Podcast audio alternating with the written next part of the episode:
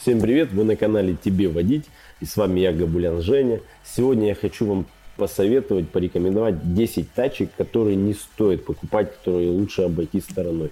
А, за основу я взял три, три такие правила. Это не ликвидность автомобиля, то есть они очень тяжело продаются и вообще памятники на рынке.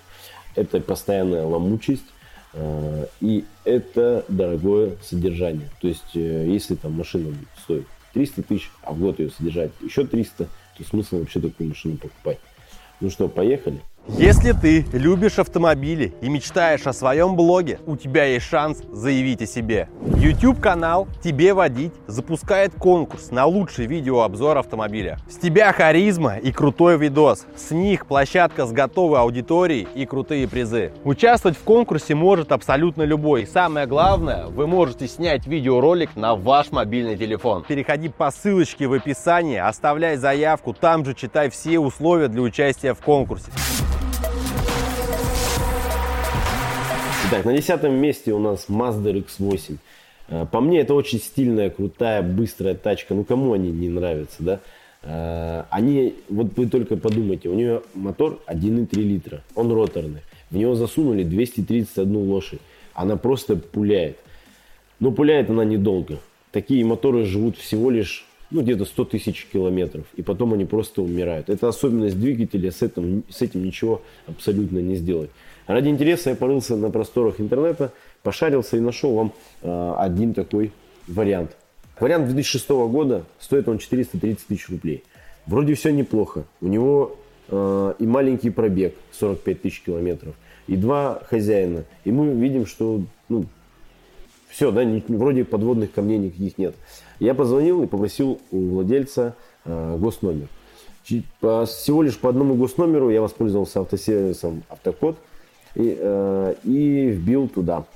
На что он мне выдал, что пробег уже был смотан, порядка 100 тысяч на него было смотано, что у машины есть ограничения, что выдавался дубликат ПТС, что там не 2, а 4 хозяина. Короче, эта тачка нам абсолютно не подходит. Я вам советую просто отказываться от таких машин. А, Еще я хочу посоветовать вам обратить внимание на сервис Автокод, который в течение 5 минут всего лишь по одному госномеру способен вам выдать полную информацию по автомобилю.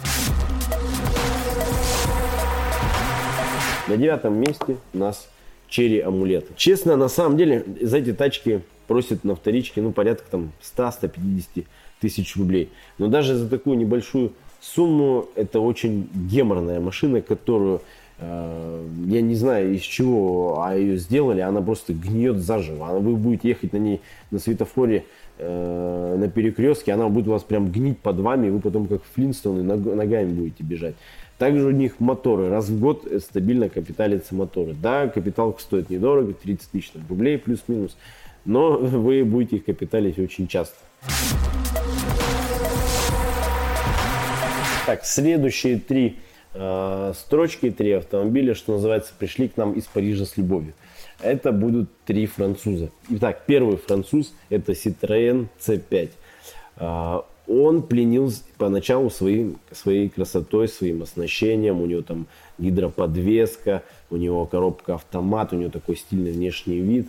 Э, но это все его и погубило. Для начала вы встретитесь с такими как бы, сложностями, что особенно в условиях севера э, эти моторы загибаются. Э, коробки не вывозят абсолютно зим. Э, он, мотор очень чувствителен к маслу, к выбору топлива. Ну и, наверное, вишенкой на торте здесь станет гидроподвеска. Та самая гидро, за что там все таких нахваливали и старались купить. Якобы она дает там космический комфорт. Но нет, гидроподвеска. Ну, представляете, в одной из а, своих каких рабочих будней, да, вы выходите, а у вас машина лежит на земле. Ну, кого это порадует? Ну, это Потом вы встрянете на большие деньги, потом вы начнете ее менять, обслуживать и так далее. И это у вас будет бесконечно, это просто недочет самого Citroёn, который, увы, никак не изменить. А, ну и, наверное, самое-самое-самое большой его минус, это, естественно, неликвидность. И он продастся никогда просто. На седьмом месте у нас Renault Megane. Этого француза вы можете купить порядка 300 тысяч рублей. За 300 тысяч вы получаете биксенон, кожу, навигацию, электропакет, еще всякие куча там примочек, боксов э, потайных и так далее. Э, но это в очередной раз французы пускают пыль в глаза. Да, от этого никуда не деться, потому что они тем самым решили, наверное, прикрыть свои недочеты по тех части. А, что касаемо тех частей, сразу скажу, Рено не любит морозов вообще. То есть э, крайний север, э, Сибирь, это сразу Рено пускай отпадет. Коробки у них умирают, очень нежные моторы, а, не любят э, некачественного бензина или масла. А, стоит один раз где-то промохать, залиться или заменить масло там более дешевым. Все, мотор вам точно она помнит о себе. А, подвеска. Подвеска тоже слабенькая, рвутся пыльники, опоры у них страдают, сайлентблоки у них страдают. В общем, это все мелочи-мелочи, которые переливаются потом в огромную проблему. А, ну, наверное, поэтому она очень неликвидна и на российском рынке продается их всего лишь там, порядка 100 там, с небольшим штук на сегодняшний день. Итак, на шестом месте у нас Peugeot 308.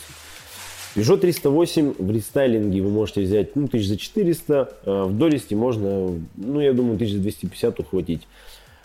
Казалось бы, Peugeot, вроде нормально, вроде там половина агрегатов от BMW, но вот, вот это их погубило. Если вы хотите взять э, самый распространенный мотор, э, это, по-моему, у нас EP6, да, и коробка AL4, и вы вот нашли для себя такой вариант, сразу говорю, это чистый ВД авантюра. А, объясню почему. Потому что вот ну да, у всех, у всех машин абсолютно есть некие проблемы с моторами или с коробками. Это все железо, это все рано или поздно умирает. Но вот возьмите и помножьте эти все проблемы на 4, а, добавьте туда проблемы с электроникой, э, с ходовкой, с дикой неликвидностью, и у вас получится Peugeot 308. Проще сказать, что у него нет достатков, и я советую обходить стороной эти пыжи. А прежде чем перейдем к пятому месту, я попрошу у вас, а, чтобы вы оставили в комментариях свой рейтинг, или может у вас какой-то был опыт машин, или вы не согласны с моим а, рейтингом тачек, которые не стоит покупать ни при каких условиях. Итак, на пятой строчке у нас Nissan Primera в P12 кузове. Как ее в простонародье называют, дельфин. Казалось бы, да, что такое? Вроде Nissan, вроде японцы. Э, что в ней может быть плохого? Ну, это был такой экспериментальный автомобиль. Экспериментальный он, не, ну, в первую очередь, из-за внешности. Может быть, из-за этого его и не полюбили э, наши соотечественники. И на рынке он стоит, ну, порядка ну, 250 тысяч рублей. И их начали их начали собирать в Великобритании. Я не могу вам сказать, э, именно поэтому у них начались проблемы с машинами, или это просто изначально уже японцы накосячили. Вот. Но там, начиная от мелких болячек, э, типа стекло, механизм стеклоподъемника, у них, у них просто он обламывался. Были случаи на 30, на 20 тысяч километров. У них просто ломался. Это вот такой конструктив, это такая ошибка, это недочет замки у них залипали дверные. Э, это уже такие мелочевки, я перечисляю, там шумка отвратительная. Больше всего проблем э, принесет вам вариатор. Они просто отмирают. Это такой конструктив, вы от этого никуда не денетесь, придется либо ремонтировать, э, либо его менять. Еще один недостаток – гидравлические рейки. Казалось бы, обычная гидравлика, обычная самая допотопная рейка, что тут может быть? Э, плохого. Но вот дрейки у них тоже один из негативных таких моментов. Их, их очень много на авторазборах, их пытаются восстанавливать, но они все равно умирают. От этого, увы, никуда не деться. Вот, поэтому из-за этого у нее такой низкий ценник, да, там порядка 250 тысяч рублей, но она дико неликвидна, и я вам советую обойти ее стороной. На четвертом месте у нас Mazda CX-7. Э, помню в далеком 2006 или 2007 году, когда она появилась, она вызвала фурор просто. Все журналы, там, все самые известные, типа авторевью за рулем, все они начали писать и говорить, что вот, а Mazda с таким мотором 2.3 на турбине, что она там вообще что-то какое-то космическое э, создание. Вот. Но э, это было это, было, это длилось недолго. Сейчас на вторичном рынке этих машин очень много. Они не продаются, не стоят из-за их э, больших проблем. Во-первых, у них, э, не считая всех проблем, у них дорого стоят запчасти. Несоизмеримо дорого. Во-вторых, у них ломаются ТНВД, у них умирают турбины. Они очень-очень чувствительны э, к давлению, эм, к маслу, к всяким у них течей часто много. Вот чего, что не коснись мотора, у них одни проблемы. Поэтому я советую обойти стороной, не присматривать даже себе CX-7, э, если только на ней там, не пробег 10 тысяч километров. Остальные все варианты прошу отмести. Итак, на третьем месте у нас старичок Jaguar XF. Такого красавца вы можете выхватить себе ну, тысяч за 600, за 700. Я думаю, можно найти. Казалось бы, что плохого? Породистый британец, такая кошка агрессивная на дороге. В плане комфорта, там, не знаю, каких-то динамики, еще каких-то дооснащений. Э, к ней придраться тяжело. Там у вас будет все, и деревянные вставки, и кожа, рожа, все, полный, полный комплект. Но жалко вот, что ликвидность у нее очень сильно пострадала. Потому что, э, ну, как-то в России не взлюбили ягуары, что ли. Вот, и только в последнее время они более-менее, некоторые модели у них начинают набирать популярность. А тех части у Яги не придраться. Она относительно надежно, ходит нормально, проблем не возникают. Единственное, есть проблемы с электрикой, с блоками, но это такой Jaguar Land Rover, это их проблемы. И раз уж я заговорил о Land Rover, как раз таки Range Rover Sport у нас на втором месте. Ну что, только глухой не слышал всякие анекдоты, шутки и приколы по поводу Range Rover, что он то едет с автосервиса, да, либо едет в сервис.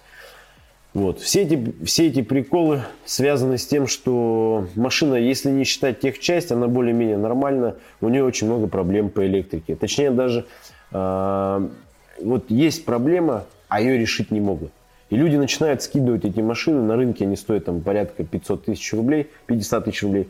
Вот, э, эти машины начинают скидывать, их начинают покупать такие же люди, которые в большинстве своем, они просто когда там в юности мечтали себе рейндж купить, черный, все такое пацанский. Вот. Они его покупают на последние деньги, у них просто нет возможности или желания его содержать. А, плюс э, к этому всему добавим, что очень мало специалистов, которые действительно в них разбираются и знают их проблемы, проблемы с их электроникой, блоками. Все это могут восстановить. И вот так эти машины переходят из рук в руки, из рук в руки, у них там порядка там, 10 владельцев, там, 15, их просто перепродают, бьют, ломают, никто их нормально не чинит. И вот поэтому они умирают. Э, сказать, что это прям плохая машина, нет, я не скажу. Но то, что спорт, э, сам народ начал ставить на колени, и он заработал такую себе репутацию, из-за этого он тяжело продается, и на рынке они висят, это факт.